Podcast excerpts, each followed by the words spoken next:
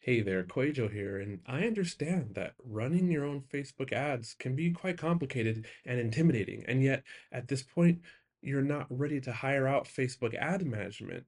So, if this is you, I can teach you how to run your own Facebook ads, one-on-one, unlimited support over the next 28 days. We will have three Zoom calls, and in between those calls, you get all the support and all my strategies I will audit your graphics, your ad copy, make sure that you're set up the way that's working best for my clients. We'll take care of all the analytics. I will coach you step by step how to troubleshoot ads, how to know when to scale, and how to read all the signs so that you're equipped to run successful lead magnet campaigns and profitable sales campaigns and registration campaigns for your launch or what have you. If you need this kind of support from me right now, then click the link in the show notes below. It's the art of online business forward slash call. I've been doing this all along, but now the offer is just focused on helping you run your successful ad campaign within the next 28 days, and the next five people get a pretty nice discount. All right, the link is in the show notes below. Back to the episode. Hey guys, before we get into today's interview with Jamie Sears, if you've been listening to the podcast the past couple weeks here, you have heard Brandon Lucero. He's my good friend and my messaging and content mentor. You've heard him here on the show talking all about messaging and content. Well, his video series, he has a brand new video series called The Content Revolution, and it's available to watch right now.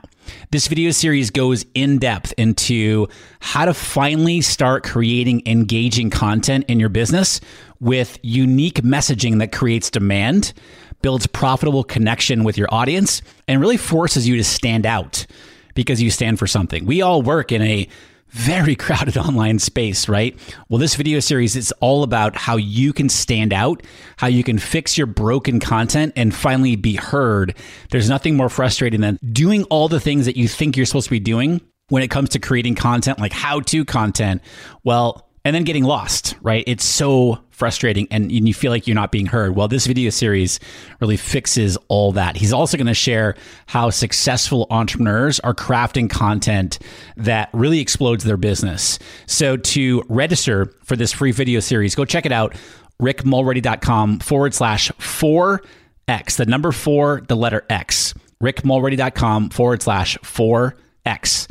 All right, let's jump into today's episode with Jamie Sears.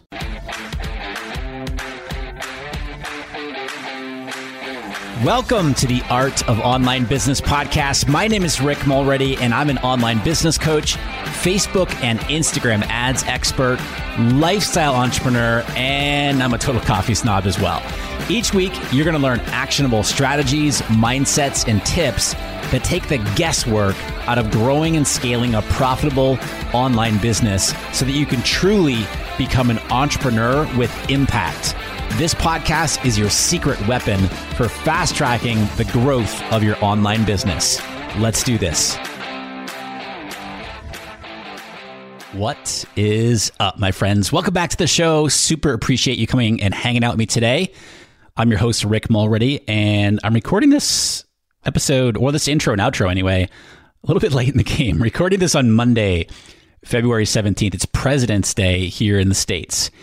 And our new neighborhood is very it's very neighborhoody. we live in suburbia now. It's actually awesome. My wife and I thought that we would never move to the suburbs, but we love it. It's all families here. And I was um, telling my good buddy Pat Flynn, who I'm neighbors with now, basically lives, lives, lives down the street. I was like, dude, I feel like this is the Truman Show because there are people that like drive golf carts around and stuff. It's pretty surreal. But anyway, there's amazing schools in this neighborhood. And that's really why so many families are here because of the schools. And they're off this week on vacation in February. They call it like ski week here in, in Southern California because everybody goes to the mountains.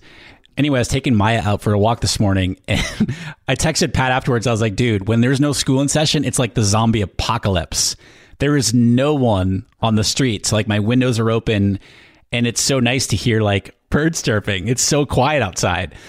Unlike where we used to live, we lived, we used to live basically downtown San Diego, and it was so loud there. Anyway, we're loving our new house, our new neighborhood. Everything is so good.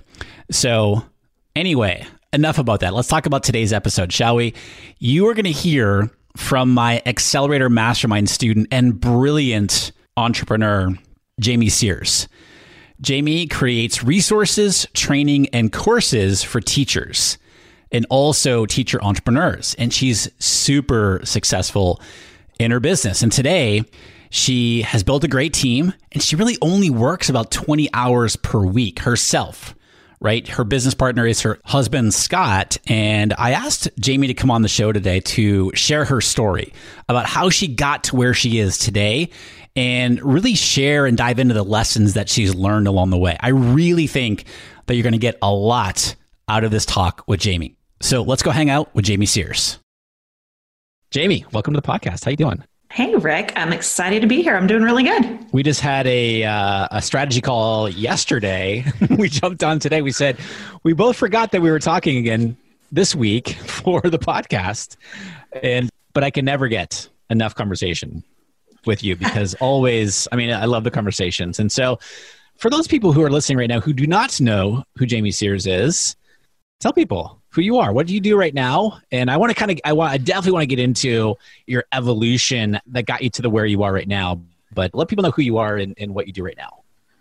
Awesome. So I help teachers in grades two through five to deliver more engaging and effective lessons in the classroom without feeling overwhelmed and stressed. And the biggest way that I do this is by creating lessons and resources for them to use with their students. Mm-hmm. And I sell these resources as PDF documents mostly on a marketplace website. And then I also have created professional development online courses for teachers, again, just to make teaching easier for them. So I want to kind of, I want, I do want to get into that difference between creating resources for the marketplace versus creating your own courses and stuff like that because i think that's a really cool evolution of the business that you've done and you've been really successful in creating well in the overall business i mean you've done been really i kind of look at you as like the godmother of like creating resources for the teacher world because everybody knows who you are. And you're so humble and you just you just go about things the right way and so many people look up to you. So i know that you don't take compliments very easily but i want to like publicly acknowledge you right now for the job that you've done and also mentoring so many other entrepreneurs and, and teachers and helping teachers in that whole world. So I will thank you for everyone out there right now. Thank you, Rick. You're making me blush, though. I know. We're on video right now, guys. She's definitely blushing right now. So I want to talk about sort of how you got to where you are right now because it wasn't always, you know, you did this as a hobby for a little while. And like so many entrepreneurs, you transitioned from, you know, that hobby to holy cow, this is an actual business. So take us back to when it was a hobby, when you decided to do it as a hobby, if you will, and then like, holy cow, like I'm actually going to do this and make money from it. Yeah, and that's exactly how it was too. It was like it was a hobby, and then one day it's like, holy cow, I actually have a business. How'd that happen? But I started this in um, January of 2013. I was actually a first year teacher. It was like my third career. I did not have a lot of experience. I was in this classroom feeling very overwhelmed mm-hmm. and I needed resources for my students. My school didn't provide a lot of curriculum as I've come to learn most schools don't. I thought they did. They don't. And I just didn't know what to do with my kids all day every day. I wanted to be an amazing teacher, but I didn't have the materials. So I started creating them.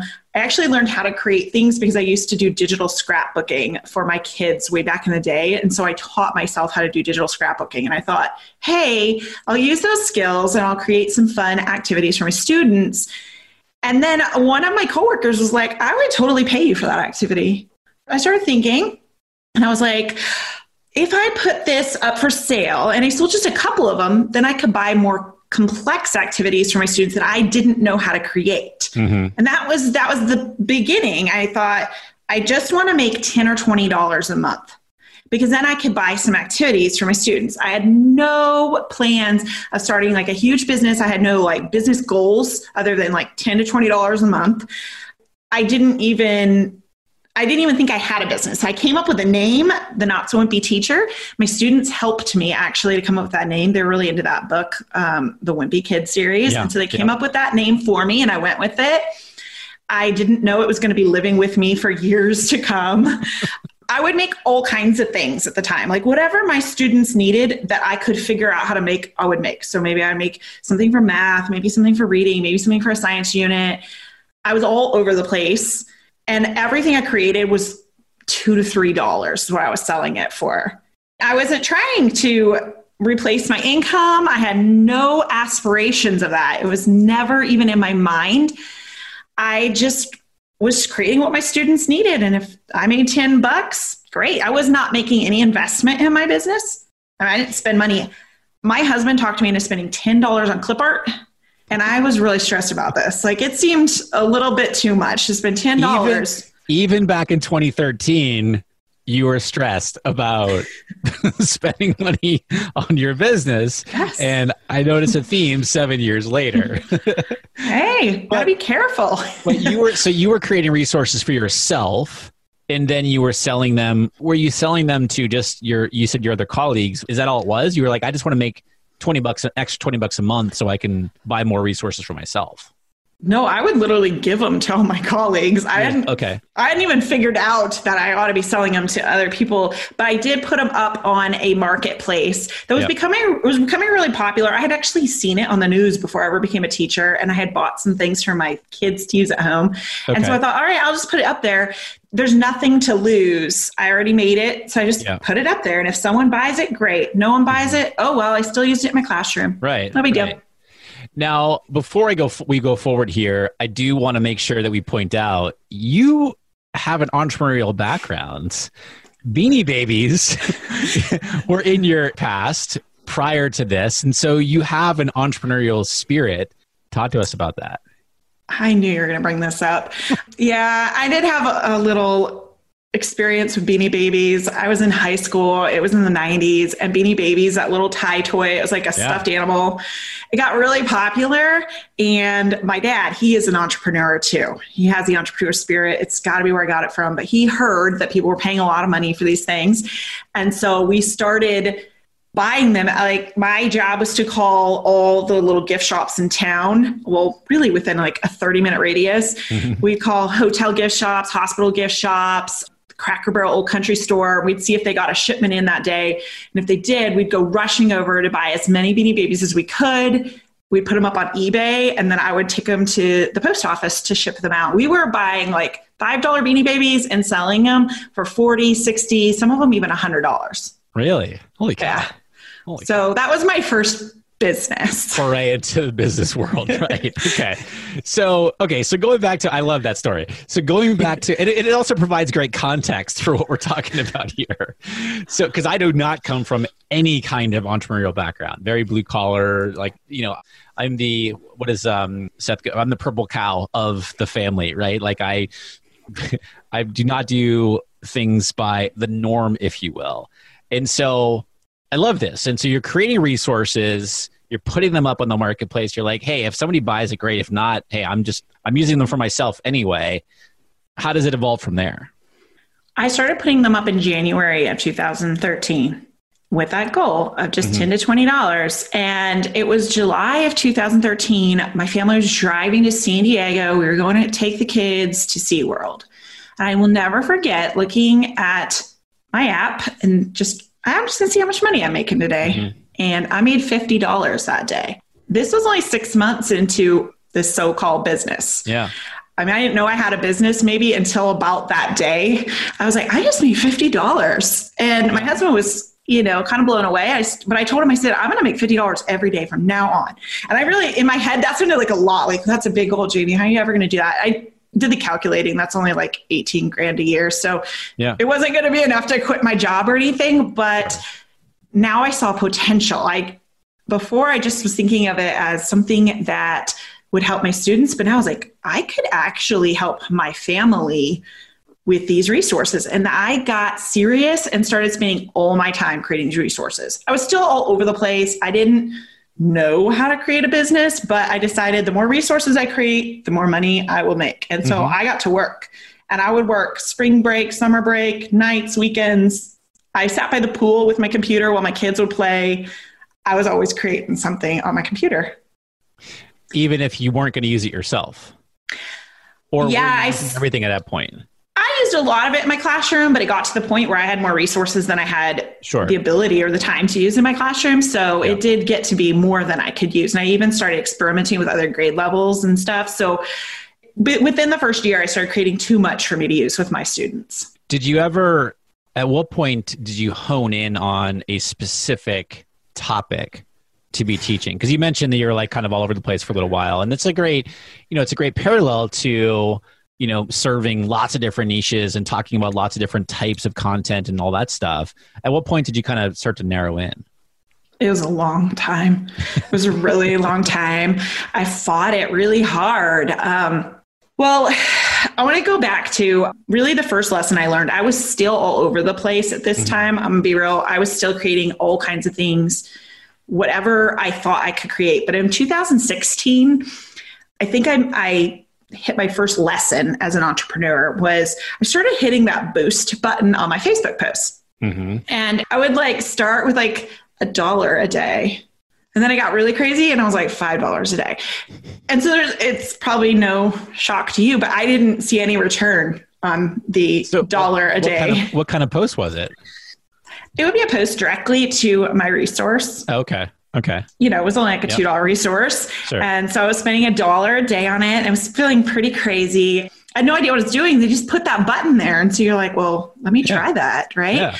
I didn't see any return on that. We binge listened to everything you created, Rick, in April of 2017 because 2016 was the year of the boost. In April yeah. of 2017, uh, my husband actually heard you talk at Social Media Marketing World in March, and he came home. He quit his job. So I'm pretty sure you're responsible for that.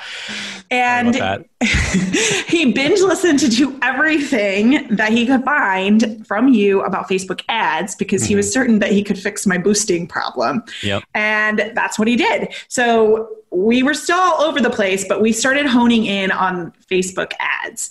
And let's see, he started off by talking me into doing a $100 ad over five days, which was huge, going from like one to five dollars yeah, a day sure. to a hundred dollars. And he wanted to just prove to me that there would be a return because i had yeah. never seen a return before. And so that hundred dollars we got a 300% return on it. So we sending paid $100 sending directly to the resource directly to the resource yeah. Yeah. so we paid $100 and we saw $300 in revenue from that $100 and so then he pushed me he was like well wouldn't wouldn't right. you like more? Yeah. And before long, he's talking me into how about we just do a hundred dollars for a day? Let's see what happens. Yeah. And this is the same person who I was petrified of clip art for ten dollars a couple years exactly. ago, but yep. he slowly talked me into it. And we always see 200 to 300 percent return on our ads to resources. Mm-hmm. And since that since april 2017 we don't we have not gone back. We've only gotten crazier. So my lesson this was my first lesson was that paid advertising is not as scary as we thought as long as you actually learn how to do it correctly yeah and correctly is not the boost button apparently so now we spend 10 to 15% of our revenue on facebook ads yeah and my mentality has gone from like i can't afford to do paid ads to we can't afford not to do yeah. paid ads it's the first lesson I learned about going from just being a hobby to I'm going to take this seriously. It's going to be a business. We're going to have to invest in some advertising. Yeah. And for most people, and I know like, and it's harder for you. I, I know, I know it is harder for you. And I know that Scott, your husband pushes you in this area is like, well, a big regret we have oftentimes is like, oh, I didn't spend enough, right? I'm, I'm getting this kind of ROI. Like, oh, shoot, I, I, I wish I spent more money on this. But that's a hard mindset to wrap our heads, you know, wrap our head around. And a lot of people have that. A lot of successful entrepreneurs have that. Like, oh man, I just wish I my biggest regret on whatever on this project or this launch or whatever it is like oh i wish i spent more on the ads. So you're starting to see that roi you're, you're spending more and more as time goes on 2017 like mm-hmm. at what point do you start to be like all right i need to grow my you know the business is growing here. You have kids you have a family. What's going on in the mm-hmm. business? What's going on in your head at this point too? Well in June of 2017, we just gotten started on these ads. My husband switches us from MailChimp to ConvertKit. Mm-hmm. And I was actually paying a fair amount on MailChimp because I had 6,000 email subscribers. They came because of my website. There was like a button that said join my newsletter. I was not intentionally growing my list. I was not right. I was not sending anything to them. There was just like 6,000 people I was just paying for. And he switches me to ConvertKit. And I got at that point, I was like, well, if I'm going to pay for this, I'm going to make it work. Yeah. And I've kind of learned that about me that if I invest in something, I am so driven to make it work. So sometimes just the investing in my business is actually what's driven me. But I realized that summer, I'm like, you know what? I am going to make email marketing work. People say, I kept telling my husband, I'm like, people keep saying all this good stuff about email marketing, and I don't understand why they keep talking about it because I'm not making any money on mm-hmm. emails. Mm-hmm. Yeah. I mean, that occasional email I send to those 6,000 people who have no idea who I am, it's not, there's no return on that. so I will never forget. My husband leaves to go get a haircut, run some errands, and I'm sitting there and I just have this idea. I'm like, I am going to create this sequence of emails. This is the first time I ever created a sequence, by the way. It was pretty fancy. I'm going to create a sequence of emails. I'm going to call it a mini course. And it's going to be all about teaching writing. And this is really where I started to be I started to get a niche, even though I didn't, I don't think I chose the niche for myself. I think my audience chose it for me they were struggling with how to teach writing and i had a few tips and i had a resource. And so i thought i'll send them five emails. I'll call it a mini course. Each email had like a free printable and, a, and some tips. And i wrote the whole thing while he was out running errands. He came back. I said guess what? I made a course. I now realize that's, that's, a, that's exactly what I did. well, when I get serious about something, I yeah, really you, get serious. You jam on it. You jam on it. Yeah. yes. So this was actually my first targeted lead magnet. Mm-hmm. And it was amazing. So it was five emails. And then after the fifth email, they would get a pitch for a resource. And this was my most expensive resource. It was a $64 resource bundle that took me a year to create. Cool thing was this resource wasn't even completely done yet. I wasn't all the way finished with it and I pitched yeah. it. I was selling them a growing bundle. I said, here, part of it's done pay for it, and I swear you'll get the rest later. And I mean, that's what my pitch was. You were upfront. You were upfront about it. Yeah, yeah. yeah. So I had six thousand subscribers when I started at the beginning of the summer, and I had thirty six thousand by the end of the summer. We added thirty thousand people. And those first two months, those emails, those five emails, generated $21,000 in sales on that writing unit that I hadn't finished yet. So I created $21,000 on a resource that was incomplete. Yeah. Just with five emails. And I was like, oh, what else could I do? That just gets your head spinning. Like, if those five emails can do that, what can I do next? So my lesson there, it was just yeah. like growing your email list is a must. And, yeah. and the uh, best way to do that is something targeted, a really targeted lead magnet. Yeah. And I don't think we've ever talked about this, but I don't see this as an issue with, with you it is for me. I know. I come. I mean, I'm much better than I was years ago, but most people would not carry through with what you just did because the resource that you were selling wasn't done. They'd be like, "Oh, I have to complete this before I get this email series out." You were like, "No, screw that. I'm going to get this out there. I'm going to sell it. I'm going to let them know like, "Hey, this is not done yet, but I'll add to it." Does that perfectionism ever get in the way of anything? Oh, Absolutely. It was actually really hard. I don't do those types of growing bundles often because I don't mm-hmm. like to promise someone something before it's created. But I had put out part of it already and I'd already gotten good feedback on it. So I think I was going off that good feedback and I didn't think a lot about it. It was like I was in this mode of like, how will I make ConvertKit worth it? And yeah. so I came up with this idea and I pushed go before I really had too much time to second guess myself. Mm-hmm. Because if I did give myself too much time to think about it, I, I might have talked to myself out of that. Yeah. And that lead magnet, it still exists. We don't advertise it very much, but people still find it on my website. it's still bringing people into my business. And it was the beginning of something big. This is the first time I started talking to them about teaching writing, which ends up becoming really what I'm about now. And I didn't know it at the time, but it was that lead magnet and the interest in that writing unit that sent me on this path. And 2018 became all about content for me. Mm. But because you saw the you saw the opportunity that was there, you're like, holy cow! I just wrote this five email series, made an offer, a sixty four dollar offer at the end of it, while my husband was out running errands for a couple hours, and I did twenty one thousand dollars, boom, right off the bat with my email list. It's like, all right, what else can I do? And yeah, so it gave me some confidence. Yeah, totally. Totally. Yeah, I thought I have something to teach and they want it. So I was like, I got to start working on this content was that the point where you were like, all right, I'm really going to not focus on the other topics and hone in on the writing portion?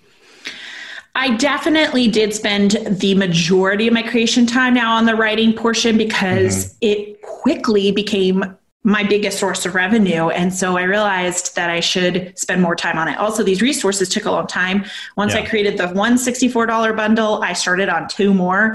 And now we're up to four of those bundles for different grade levels. So it took so long that I ended up spending the next two years doing nearly nothing but writing. Yeah. Now, you said that 2018 was sort of your year of content. What does that mean? And what did that look like for you? So I actually am a blogger from way back. I blogged before blogging was cool. I had a stamping blog where I would show pictures of my st- hand stamped cards. This was wait, another business wait a minute. Mine. Wait a minute. this is the first I'm hearing about this. You got a stamping blog? Wait, like mm-hmm. rubber yeah. stamping? Yeah. I was the stamping mommy of four. what is what is it? What is a blog about rubber stamping? It's really popular actually. I would make a card and take a picture of it. I put it up there and then i would share the step by step directions of how i created the card and what ingredients i used to create the card. And then people would buy stamps from me. Guys you can just, create a blog and content around anything. People people will want it. Yeah. that's amazing. So, okay. I did start a teaching blog as soon as i started the not so wimpy teacher but mm-hmm. it was one of those things i think that most people in this time period did. Like you just randomly posted on it and it was not good for SEO. Like my topic would be like what I did in the classroom this week. So yeah. only people who subscribe to your blog on Bloglovin' would ever really see it. Mm-hmm. So that's what I had been doing for years. Just randomly, when I felt like it, I'd put a blog up. But I realized in 2018 that growing my email list really helped. So the best way I could think of to get more people to sign up for my lead magnet was get more people to my website. And so I, my way to do that was I'll create a whole bunch of content because up till now I was sharing other people's content a lot because I didn't have mm. my own. Yeah. So now I thought if I create a whole bunch of content and a whole bunch of pins and a whole bunch of Facebook posts for that content, now I'd have all these people coming to my website and then they'd see my lead magnet and they'd want to join my email list. And this was my big plan. And so I made the goal of 2018 that I was going to publish a blog post every week of the year which is kind of a big goal. Yeah. And looking back, I didn't make good decisions. Like I didn't batch the blog posts. So I was always writing. Yeah. Always. In yeah. fact, during the summer, I decided to put out two posts a day because my audience had so much time to read. I was like, I'll do two posts a day. we would be traveling, I would be blogging. Everywhere we went, everything we did, I was blogging. So I definitely didn't do it the right way, but it worked. So in 2017, I had 900,000 views on my website, but in 2018, I had 2.2 million views. And my revenue doubled that year and my email list more than doubled. I, I added 37,000 wow. new leads to my list that year. So all organic. That's a lesson. Well, I was doing Facebook ads, but okay. most of my ads were going to my products. So yeah. the majority of my views to my website yeah. were organic. And so my lesson was that content is a must. You have to show up, whether it's your blog, your podcast, your video, you got to show yeah. up every week. And so now I still publish content every single week. I'm just better about batching it and not letting it take over my life and not feeling like I have to do it all myself. But I am still putting out content every single week. And I think that's key. I think that anyone who's going from hobby to mm-hmm. CEO has got to be putting out content every week. I want to come back to that because you and I've talked a lot about that as far as like a process around that, and you're really good about batching and stuff like that. I want to come back to that in just a second. You said that your revenue doubled when you doubled down, if you will, on well, more than double down on the content. Was that all resources in the marketplace, or was this any of your own resources at this point that you were creating? all of this up to this point was just the resources in the marketplace. I would write blog posts that help teachers to use my resources. And mm. I called them soft sell blog posts. Yeah. But they would help teachers to understand how it could be used, multiple ways to prepare it, store it, how to get students more excited, what to do when the students don't understand it.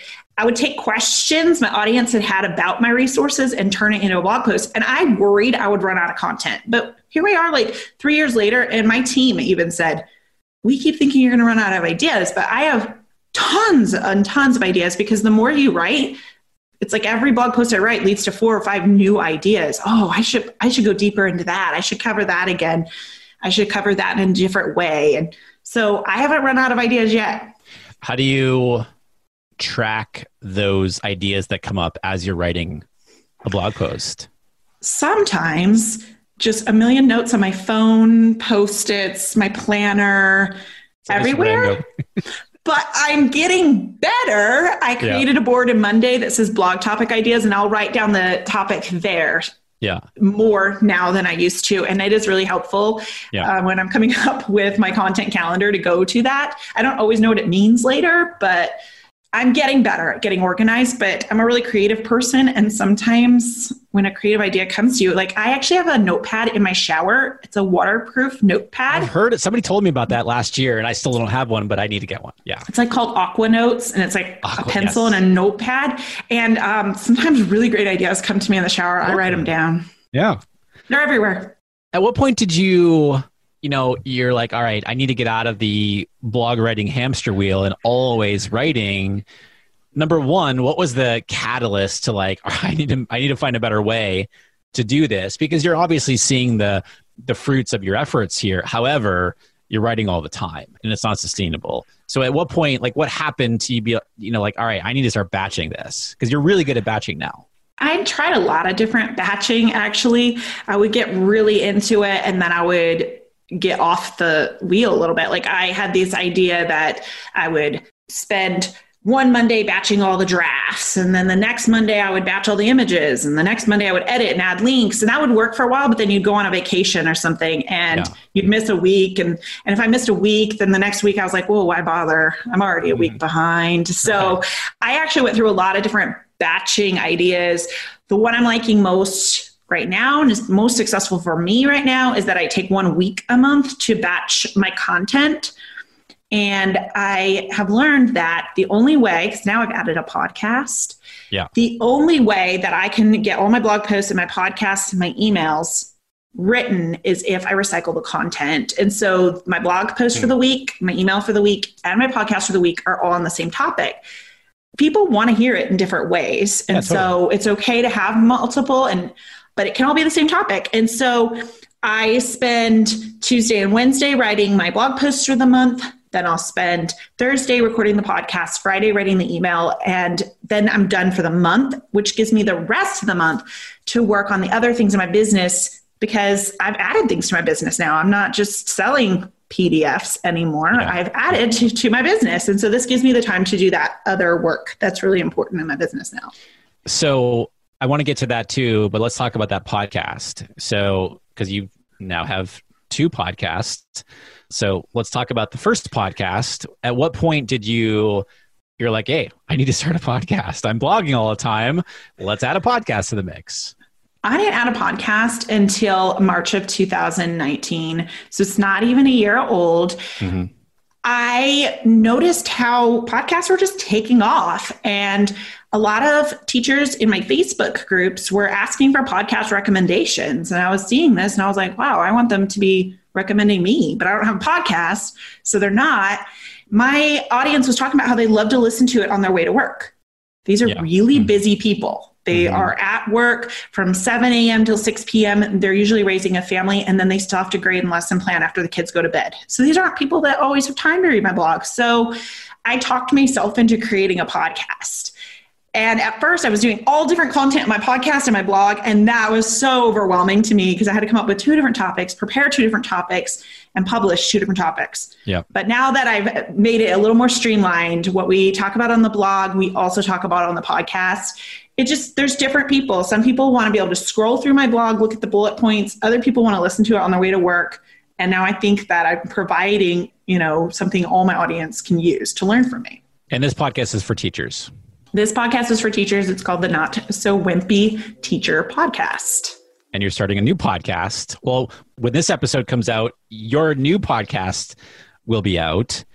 So, what's that all about? And I want to kind of dive into this whole area of your business and then we're going to jump back to the courses because there's a lot of things i want to cover with you but i think okay. this is a good segue into starting you know starting your second podcast on top of everything else that you're doing yeah my second podcast is called the not so wimpy entrepreneur and this podcast is for online entrepreneurs who, like me, are trying to take that hobby and grow it into something insanely profitable.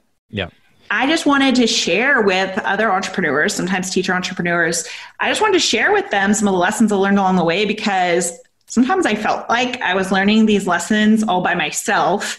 And I thought by sharing them with others, it would make them see that like they're going through all of the normal, natural feelings and struggles that all the successful entrepreneurs did go through. And they're just comparing their front stage to someone else's. And I just thought I could help you out here. Let me share all my struggles and what I've learned from it mm-hmm. with you. So that's where yeah. it came from. And so now I have an extra podcast to batch. You love talking about this topic. But I also think too that I've seen, and correct me if I'm wrong, like a little I don't know if apprehension's the right word, just because it's like you're starting, it's like a new sort of side of the business, and you're like, you've been so successful on the on the teacher side, and this is something in in that's been going on for a while. It's like, okay, cool. Now I'm gonna like build out this side of the business in addition to what I'm doing. So it's like, all right, you're kind of you're not starting from scratch by any means. However, you are starting new, if you will, quote unquote, over on this side of the business. What's that been like for you? Yeah, I definitely would say I have some apprehension, but I think it's good apprehension that slowed me down and really think about what I want, what my goals are, and be intentional about that. The old me, the one who wrote the email course in a morning, would have just jumped and done it without thinking it through. Yeah. But because I've learned to be a lot more intentional with my time, I know that I have finite amount of time and I have a family and I want to go back to having hobbies like rubber stamping. Mm-hmm. So I really had to make sure I wanted to sit on the idea, wow, and make sure that it like was still really important to me. And it was like I almost jumped at something last year and I had to pull myself back because I realized that was going to take too much time, but I couldn't stop thinking about it. I, I just wanted to do it so bad. So I just had to take that idea and I had to find a way that it could still fit into the life that I want to have as an entrepreneur, as a mom, as a wife. So I think I've come up with that perfect mix of being really helpful to other entrepreneurs, but not giving my entire work time away yeah. because I got a big business here to run too. Yeah. All right. I want to kind of tease that a little bit and table that for a second because that's kind okay. of I want to talk about that because that, that's so important and just such a big theme of what I talk about and teach and it's like building your business around your life and not the other way around and setting your priorities and your vision and then building it from there before we talk about that though now i want to go back to like you add you started adding your own courses into the business. You know what prompted you to do that and at what time period did you start to do that? It's just one of my crazy ideas again. I'm i'm always full of them i actually need people in my life that tell me like chill out. You can't do all this. And that's luckily, that's what Scott's there is. That. Yep. Mm-hmm. so it was actually January of 2019, and I had no plan to make a course. By the way, it hadn't actually crossed my mind until Amy Porterfield's launching her digital course academy, and I'm like, maybe I should have a course. And you know, usually if I bring up these big ideas with Scott or my team, they're usually like, "Are you sure?" But on this one, everyone's like, yeah, do it. And so it was just neat because I immediately had so much support. Like everyone wanted me to do it. Now, mind you, I had a two month old and four yeah. other kids. So was it the best timing? Maybe not, but I'm not one to wait around for the best time to come. So I took the course and I was really committed to getting my course out into the world. And I knew it had to be about teaching writing. I mean, my audience told me that's what they wanted. They told me when they signed up for that lead magnet two years ago. They told me when they showed up to Facebook Lives. They were asking questions, they were buying that bundle. So I knew I've got to teach them how to teach writing. That's what I have to do mind you, teaching writing wasn't my favorite thing to do ever. Yeah. Yeah. So it was kind of crazy that I've become this person who helps teachers to be successful writing teachers, but I wish someone had come along and done this for me. So it was really hard to build a course. Anyone who's going to tell you that building a successful online course is not hard is lying to you. It is so hard. Like you're doing all this research because you mm-hmm. want to get it right. You're talking to your customers and you got to figure out how, what your course is going to look like. And I'm creating scripts. I was on vacation on the beach writing scripts I had to create slide decks. I had to record, it was 30 videos, and then I had to have them edited. And we had to make this website. We had to learn how to use this website software. We didn't know anything about websites. And we are doing it on our own because we didn't know better. And then you got to launch it. I had never done a webinar before. And so I have to create a webinar slide deck and deliver this webinar. And few people were mean to me on my webinar and I'm not used to that. And I, I like didn't know how to react to that because I tried to sell them something and they're not used to being sold to and they were just like pushed back. And then I had to actually support these teachers through eight week course too, yeah. which sometimes you're in the middle of creating the course, you forget that there will also be that commitment to it. It was really, really hard. But I launched the course in June 2019. It took me six months to build. Uh, the payoff was huge. My first launch was 280,000 in sales. And the thing is, I learned like that was really hard, but we're going to launch again in 2020. Mm-hmm. I know that it will be easier.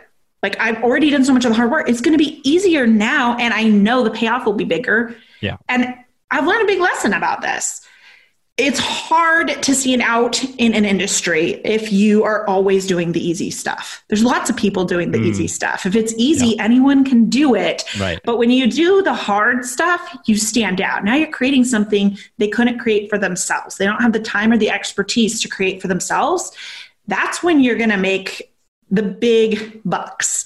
Yeah. And I actually remember someone telling me this years ago. She said, if it's not a pain in the arse, then you're doing it wrong. and in 2019 was kind of a pain in the arse, and the payback was huge. And we're really excited about the course because it's it's ours. It's not on a marketplace. Yeah. We get to, to decide everything. We can even put pixels on our checkout page. We've never been able to do that before. We got to do all kinds of new and fun things. And now that course is like a baby that we've given birth to. And it's really exciting. And now I'm not just creating PDFs, but I'm creating professional development so and relationships. You, yeah, and, and, and you create like, you did this from scratch. You just went you just went through all the different things that you did in order to launch this. And a lot of people would be like, well, number one, a lot of people will be like, you know what, it's too much work. I'm not going to do it. Or they get into it and they're like, holy cow, this is so much work and it's going to take them a year to do it. You know, you went through, you know, six months, like everything, not just the course, but like webinar and plan to launch and even launch and all that stuff like that. You also strategically time the launch for teachers because that's smart business, right? Mm-hmm. So, what were some of the lessons there other lessons there that you learned during that process because i mean uh, one big thing that you know people do need to understand is that you did have an audience at this point. They were asking you for this type of content. So you knew they're like all right cool i create this they're going to come which a lot of people are the opposite. They're like oh i don't know if i you know i don't know if people are going to you know they spend all this time creating a course and they're like it's crickets. And i'm like well wait a minute flip it on its head, do it the other way around, where you had an audience, people were like, "Yes, I want to, cre- you know, create this, please." What are some of the lessons during that process that you learned? It wasn't as easy as you think for me. Like I did have this audience begging me, but mm-hmm. remember, I wasn't used to selling things for very much money. And my audience yeah. is very strapped for cash. I, th- I feel like every entrepreneur says that. Mm-hmm. But guys, these are elementary school teachers. They're barely making minimum wage. They don't have a lot of money to spend. And so I, yeah. I actually had a lot of self doubt about whether or not they would pay for it. And mm-hmm. I'd also done so much free training. And I do hear this a lot from people, and I went through it. I've done so much free training. I was like, why would they buy my course? I've already had so many free trainings, but why didn't they just listen to my free trainings? But the reality is, no. The people who took my course liked that I took everything I had been writing and speaking about for the last two years and I put it into this nice package for them mm. and made it easy for them. But they also liked access to me in a Facebook group that I created yeah. for them for eight weeks. And they liked having access to me and getting to ask the questions they'd always wanted to ask. But I had a lot of self doubt about the price and about whether people would buy. But I just figure I will never know the answer until I give it a go. And I felt like whatever happens this launch, I'm going to learn something that's going to help me to serve my audience in the future, whether it's going to be to make the course better or what it whatever it's going to be. I'm going to learn something to mm-hmm. serve my audience in the future. And it is because so many people quit that the people who keep going, that's why we're so much more successful. There are not that many professional development online courses yeah. for teachers. There's not yeah. a lot of competition because most people would quit. Yeah. So that's why it's easy to stand out when you're the one who's like, I'm going to get it done no matter what. I did have to get very strategic with time, and I had to take the whole list of things you have to do to build a course and really mm-hmm. break it out into tiny pieces and say, this week, this is what I will do because I've got a newborn. And I had to be realistic with myself. I think that some people are like, I'm going to build a course in two weeks. Yeah. And if I had done that, I never would have been successful. But I got strategic and I'm like, all right, I'm going to have to do slide decks for seven modules. This week, I'll do module one through 3 mm-hmm. And just, yeah. and if I finish one through three, I celebrate, I'm done. But I think that was a big part of my success is just deciding on my own timeline. Six months was how long it was going to take me, even yeah. though other people going through the same course launched in like 10 weeks. That wasn't going to be my timeline. How did you decide what content was going to go in there? Oh, it was so hard. it really was. And I mean, we changed our mind really late in the process too. I was trying to think of everything that my audience had asked me through the years mm-hmm. and all the trainings I'd done. And I just started putting all of those topics on post it notes. And I had so many, we had 11 modules in our first draft of our mm-hmm. outline. Yeah. And my teammate at the time, I had one, said, There's no way a teacher's going to listen to 11 modules of videos. Like, that's yeah. not. It's not a good idea. And we had to get we had to get in there and start crossing them off. And even now we're redoing our course for 2020 and we're adding in a few lessons here or there. We're really learning about what content they need. I guess I think that I started with what I knew they'd been asking for, but now that I've launched the course live, I now know what really confuses them or what language they don't understand. And now I'm, I'm fixing that content still. It's not like you do it once and it's over with and you're never going to come back to it. You can always come back and fix it as you go. But totally. I I was being really I let that part of the planning take forever because I thought I was going to make one wrong decision and my course would would just bomb, you know. But I, that's wrong. It, when I went to sell my course, they didn't ask me like, can you tell us every lesson that will be in there? They didn't ask that. They just wanted to know, will I be a better writing teacher when I'm done? And I'm like, yeah, you will. Okay. Great, yeah, that's a great lesson there. No pun intended. What's what are you doing differently this time around in 2020 since last year? And you yesterday you showed me your entire launch, you know, your pre-launch strategy, your your runway, which like just the way that you have it laid out is awesome. What's different this year in the second launch than the first launch last year? So much more intentional, so much more. We are doing a pre launch runway, which is eight weeks of content prior to our launch. Mm-hmm. That's all based on the objections that we heard during our last launch. So we listen like, what were the reasons people were scared to buy?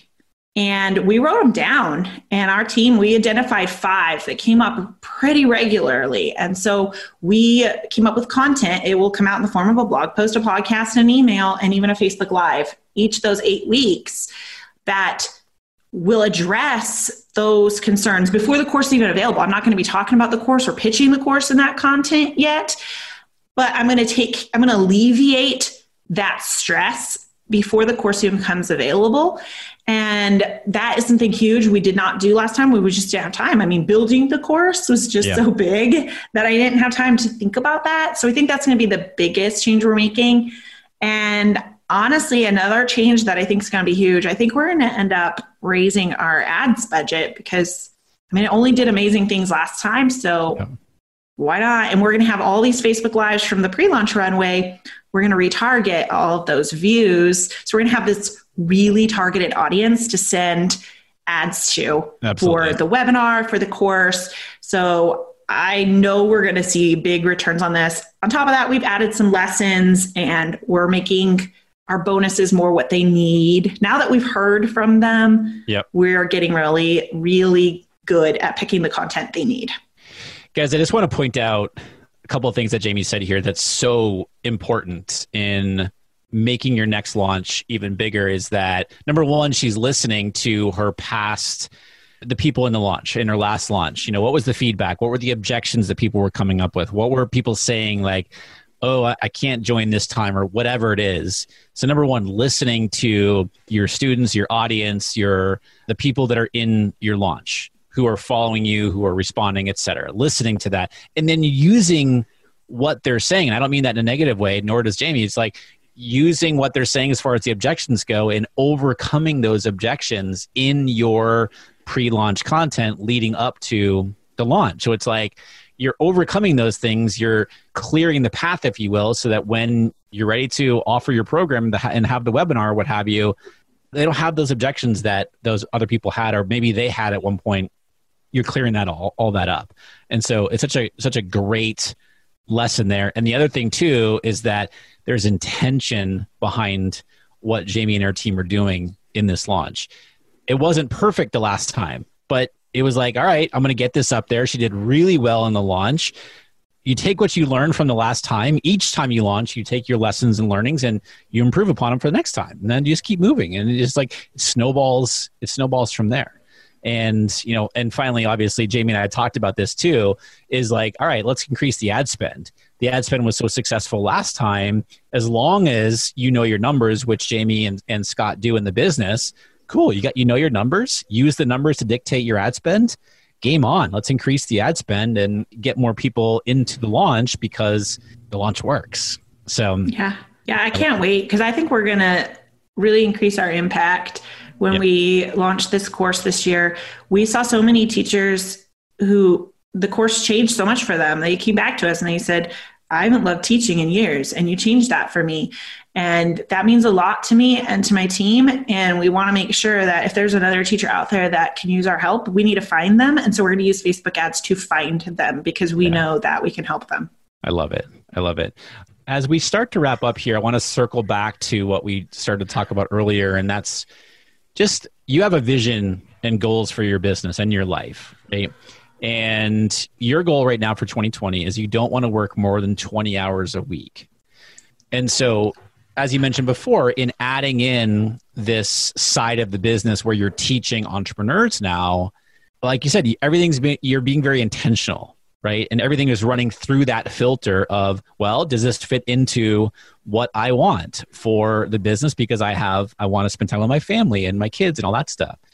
What kind of changes have you made in order to get to that point? Because you're doing really well in achieving that. And we're only at the end of of January right now in, in working 20 hours a week. Yeah, I mean, I started at the end of 2019. Mm-hmm. I joined your mastermind, and that's what I went in with. I said, I want to grow my impact and my revenue in my business, but I want to work less while yeah. I do that. And so the first thing I started doing was tracking my time. At first, I was doing this to see what areas I was spending too much time on, and I realized it was a lot of the tedious things that you have to do to run a business, but it wasn't necessarily things that like move your business forward. It's not the big revenue makers. It's not content creation. In fact, I was having trouble getting to my content creation because I was answering email, answering Facebook messages. I was creating graphics for my blog posts and social media. And so I've definitely gotten serious about hiring, found people to make graphics, found people to answer my email, I realized that you can hire out almost anything. I used to have the mentality of no one will be able to do it as well as me. It was just it's just easier if I just do it. But that was holding me back and it was keeping me from spending as much time with my family as I would like and it was keeping me from making the impact that I'd like to make. So I am much better now about hiring out tasks instead of doing them myself. Yeah and that's helping me in 2020. But now I continue to track my time because it helps me to get very real with myself because I love my business and I could yeah. sit here on the computer for hours and hours and not even realize the time has passed. So I track my time because if you have to write down exactly what you're doing, then you stop doing some of that fluff that I would do like get stuck on social media. You stop doing that because you have to write it down. Now it's like in it's in ink. I don't even use an app on my phone because if I pick up my phone to use that app, I'll see notifications. So I don't even right, use an right. app. I use like a pen and paper. It's really old school, but every day I track exactly what I do and how many minutes I spend on it. Yep. And that's really helping me. And then I'm just I'm using my team better. I realized I had really capable people on my team, high level teammates, mm not just VAs. I have two teammates and I wasn't using them to the greatest potential. Yeah. And now I now I have even more teammates, but I realized that I was just giving them a to-do list and I would say things like, write up five Facebook posts for me. And they would do it, but I realized that they're they're capable of so much more. So instead, I said to her, increase our Facebook groups engagement by this mm. much this percentage. Well, now yeah. she has to figure out how to do that. And it's meant writing Facebook posts, but it's also meant she's getting in there and she's commenting more and she's getting writing different types of posts and now she's figuring out how to remedy this problem and she's more invested in it than she was when I told her just to write a few Facebook posts. And so I'm doing that with my whole team and now they are really taking off and running parts of my business which gives me so much space to think about yeah. content and my course. That's, that's a big transition that you had and that we worked on is like rather than giving tasks it's like okay give ownership to people on the team you know tell them what you want tell them what what the project looks like or what success looks like if you will. And then it's like go for it. You know i'm here to be a guide you know to answer questions but like you're owning this and you work together to come up with with goals and objectives and stuff. And it's like boom go for it. And i've seen it they love huge, those. Yeah like i've seen like i've just seen I mean, and it's hard, right? Because we are control freaks and we can be control freaks in our business, but you've seen the fruits already and it's only getting better over the past couple months in just seeing what's possible here. Yeah, they love my business too. I guess that's what I'm seeing. I used to think I was the only one that loved my business. And when you're just giving tasks, when you're just like, hey, schedule my pins, yeah. Yeah, it's hard to love that. But when you give them some kind of ownership and you're like, increase the clicks to my website through Pinterest by this yeah. percentage, well, now like, now they love it. Now it's a game to them too. And they want to see the numbers and they can't wait to update you. And seeing my team get that kind of excitement it's refreshing to me. I'm not the only one now loving on this business. I have a team yeah. of people loving on this business. It's a small team, but we are doing some pretty dang big things. Yeah. And yeah, it's only it's only end of January, but in January, I the most I worked in a week was 19 hours and 45 minutes. And one week I only worked 13 hours. I'm really yeah. proud of that week. I traveled that week and my team ran my whole business while I was yeah. gone. I they didn't even need me. I asked if they wanted to talk to me and they didn't. right. Because you were at you were at the retreat and I, you remember you telling me you're like, yeah, I texted the team and I never even heard back from they were like, whatever. Yeah. We're good. Leave us yeah, be. Yeah, leave us alone. We're good. We're good. I love it. I love it. Well, it's been so fun watching the evolution of the business. And I'm even more excited about what's ahead for you, not only this year, but just going forward in, in what you're doing. And I have zero doubt that the entrepreneurial side of the business and you know and building that aspect of of, of the business up is going to be just as successful if not more than the teaching side. So i'm honored to be part of you know to be a small part of of this with you and scott. And i'm so glad to have you on here to, to share your journey. And and i was thinking about when you know when i was going to have you on here like what kind of aspect where do i want to take this interview here? And just like like you and i talked about like I do these interviews. I have no notes on a page. I might have like one bullet point, but it's like I always, like I said to you, it's like we're sitting down for coffee and chatting, and I just felt like you know an overarching conversation about what you've done in the business and where you've come from a hobby and where you are now. I think is so valuable. And you've touched on so many great lessons here. So thank you for being so open about sharing everything. And yeah, so where can people connect with you? Both on the teaching side and on the entrepreneurial side. You mentioned the pod, so mention the podcast again, and then mention all the channels that you want people to connect with you on. All right. For entrepreneurs, the brand new podcast is the Not So Wimpy Entrepreneur. And I'm on Instagram as well, Not So Wimpy Entrepreneur. And for teachers, it's the Not So Wimpy Teacher.com and Not So Wimpy Teacher on Facebook and Instagram. I love it. I love it. Jamie, thank you so much again for coming on. I super appreciate it. Thank you. Hey, my friend, don't forget to watch Brandon Lucero's free video series that is out right now. It's called The Content Revolution, and it goes in depth into how to finally start creating engaging content with unique messaging that creates demand in your business and for your business. It builds profitable connection with your audience and really forces you to stand out in this crowded online space that we all work in, right? And the reason for that is because he teaches you how to stand out because you stand for something in your business. I have watched the video series. It's epic. Brandon's been a guest here on the show the past few weeks. Cannot recommend that you register and check out this video series enough. And you can do that at rickmulready.com forward slash 4X, the number four, the letter X. rickmulready.com forward slash 4X. Okay. Thank you so much for listening to today's episode with Jamie. I super appreciate it. I'll see you right back here for the next episode here on the Art of Online Business podcast.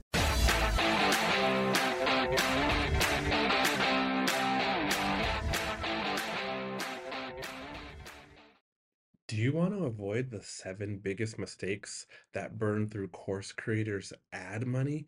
I see these over and over and over again, and I put them together in a mini email series. This is not fluff. Each of the seven mistakes, I also have a recorded video tutorial showing you inside of Facebook Ad Manager how to fix those mistakes. This is good, solid, and it will save you money or help you make more money with your Facebook ads click down in the show notes below. You'll see the link and you can go download it right now for free.